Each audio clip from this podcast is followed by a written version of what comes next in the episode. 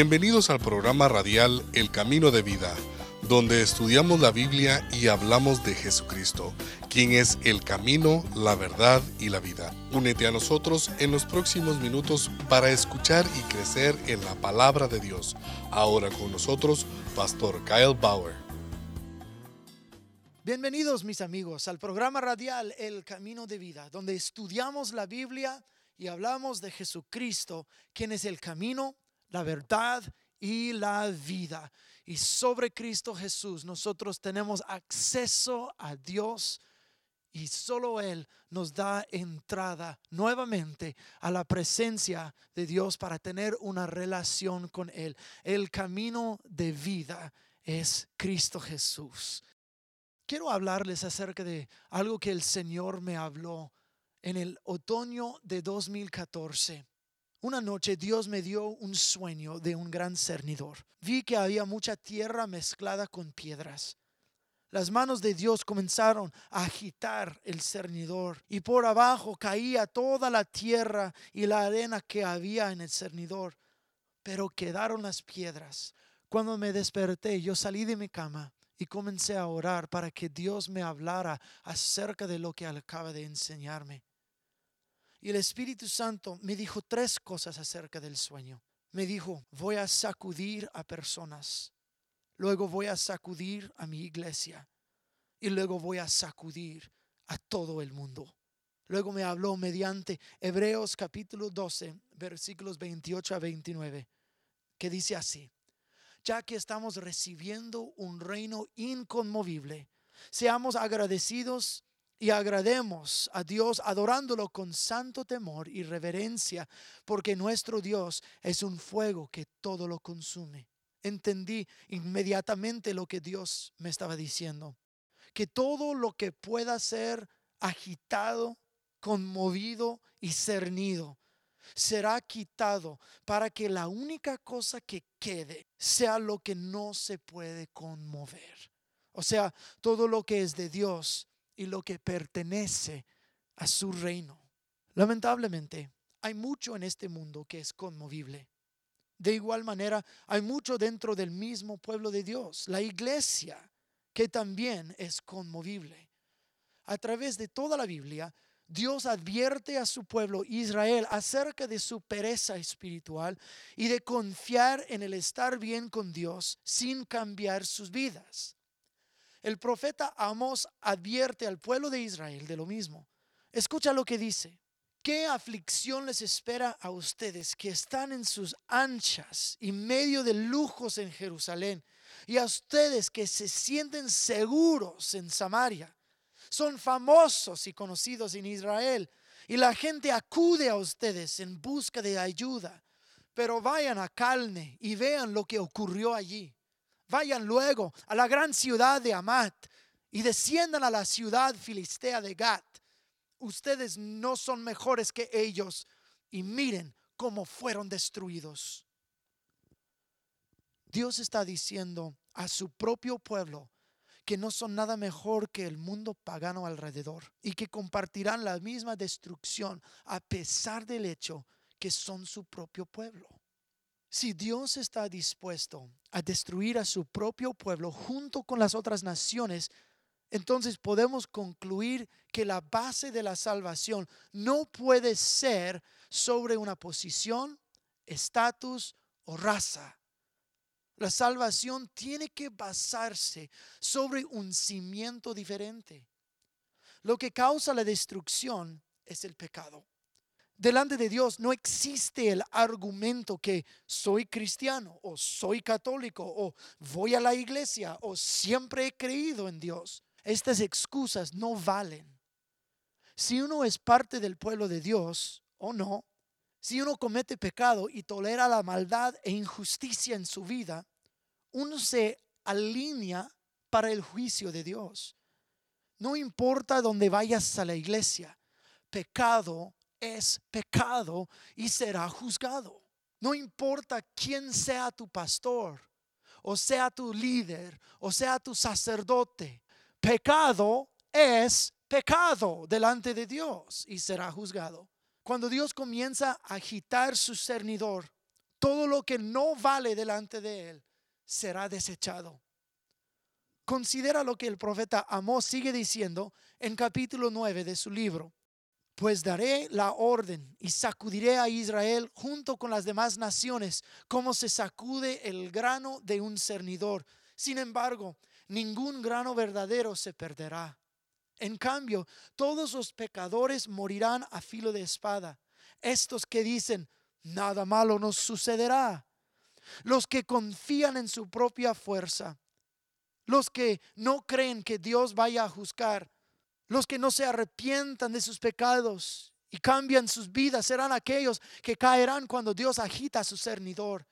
Sin embargo, los que toman en serio las advertencias de Dios, los que se cimientan en la palabra de Dios y viven por fe de una manera que le agrada a Dios, serán entre los inconmovibles. No digo estas cosas para ponerte en duda, ni para que creas que si cometes un error vas a perder la salvación. Si tu fe está en Cristo Jesús y Él te ha perdonado de tus pecados, andas bien. Pero aún así, Cristo Jesús exige una vida transformada que produce frutos de arrepentimiento, frutos de una vida transformada y cambiada. Y si nunca has puesto tu fe en Cristo Jesús, lo tienes que hacer para recibir el perdón de Dios. Sin embargo, cuando Dios advierte en la Biblia que debemos cuidar de nuestra salvación, evitar la pereza espiritual, escudriñar cómo vivimos, debemos tomarlo muy en serio. Otra vez, estatus o posición nunca ha sido la garantía de nada. Solo una vida que demuestra que se ha arrepentido de su maldad y ha puesto su fe en Cristo Jesús son las vidas que van a estar seguras. Todo lo demás será cernido y desechado. El apóstol Pablo nos dice en Filipenses 2:12 que debemos ocuparnos en nuestra salvación con temor y temblor. Pues, ¿cómo así en temor y temblor?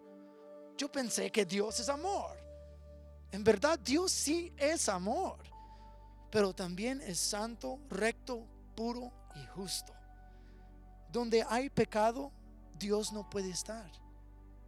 No es decir que somos perfectos en cada aspecto de nuestras vidas, pero sí quiere decir que estamos viviendo de una forma que tiene reverencia por quien Dios es y lo que Él espera de su gente, y que estamos creciendo en nuestra fe y permitiendo que Dios siga la obra de transformación en nuestro interior, donde somos mentirosos, sexualmente ilícitos, enojones, mal hablados y otras cosas parecidas. Estamos permitiendo que Dios cambie todo esto para que nosotros parezcamos como Él es. Cada uno de nosotros seremos cernidos por Dios. Si no hay nada sólido en la vida, nada que sea inconmovible, cuando Dios nos cierne, no habrá nada duradero. Seremos completamente deshechos delante de Él. El asunto de poner nuestra fe en Cristo Jesús no es solo para que vayamos al cielo algún día. Escúchenme bien.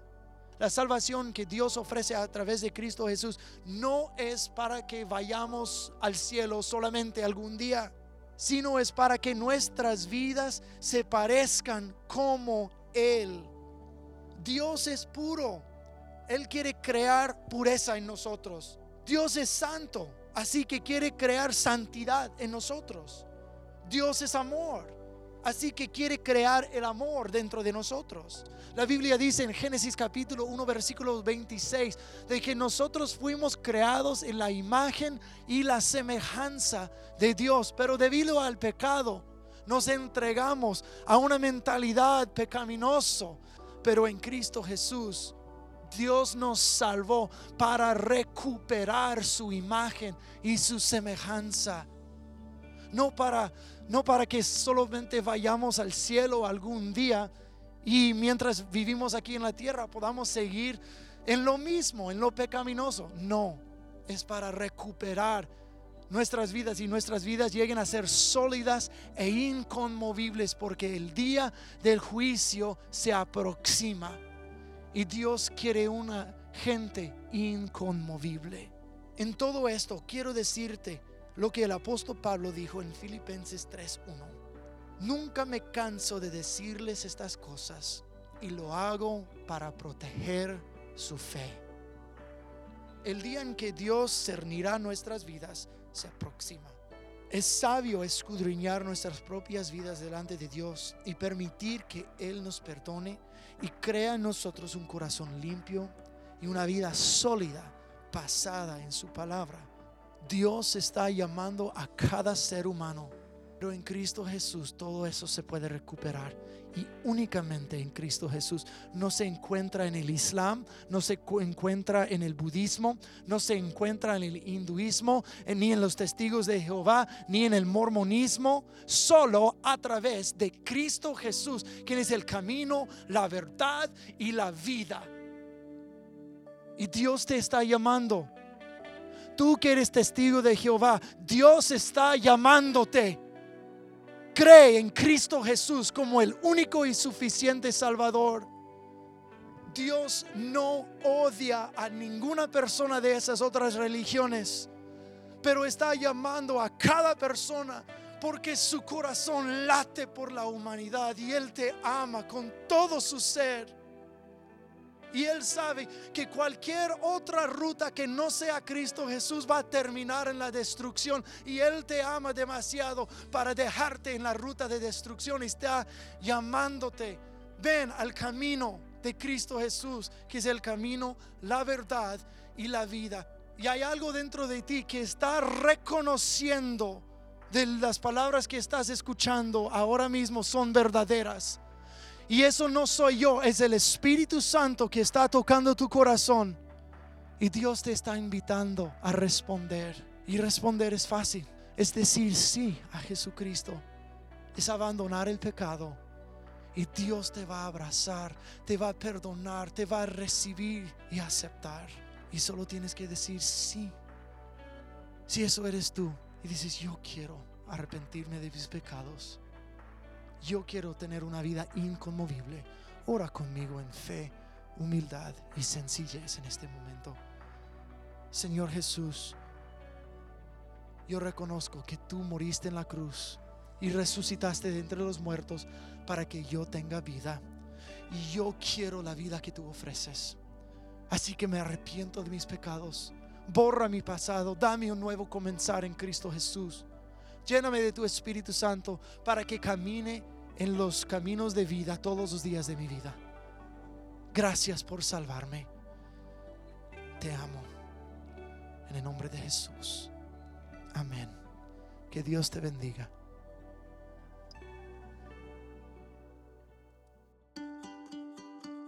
El Camino de Vida es un programa del Ministerio de la Iglesia en el Camino Santa Clarita.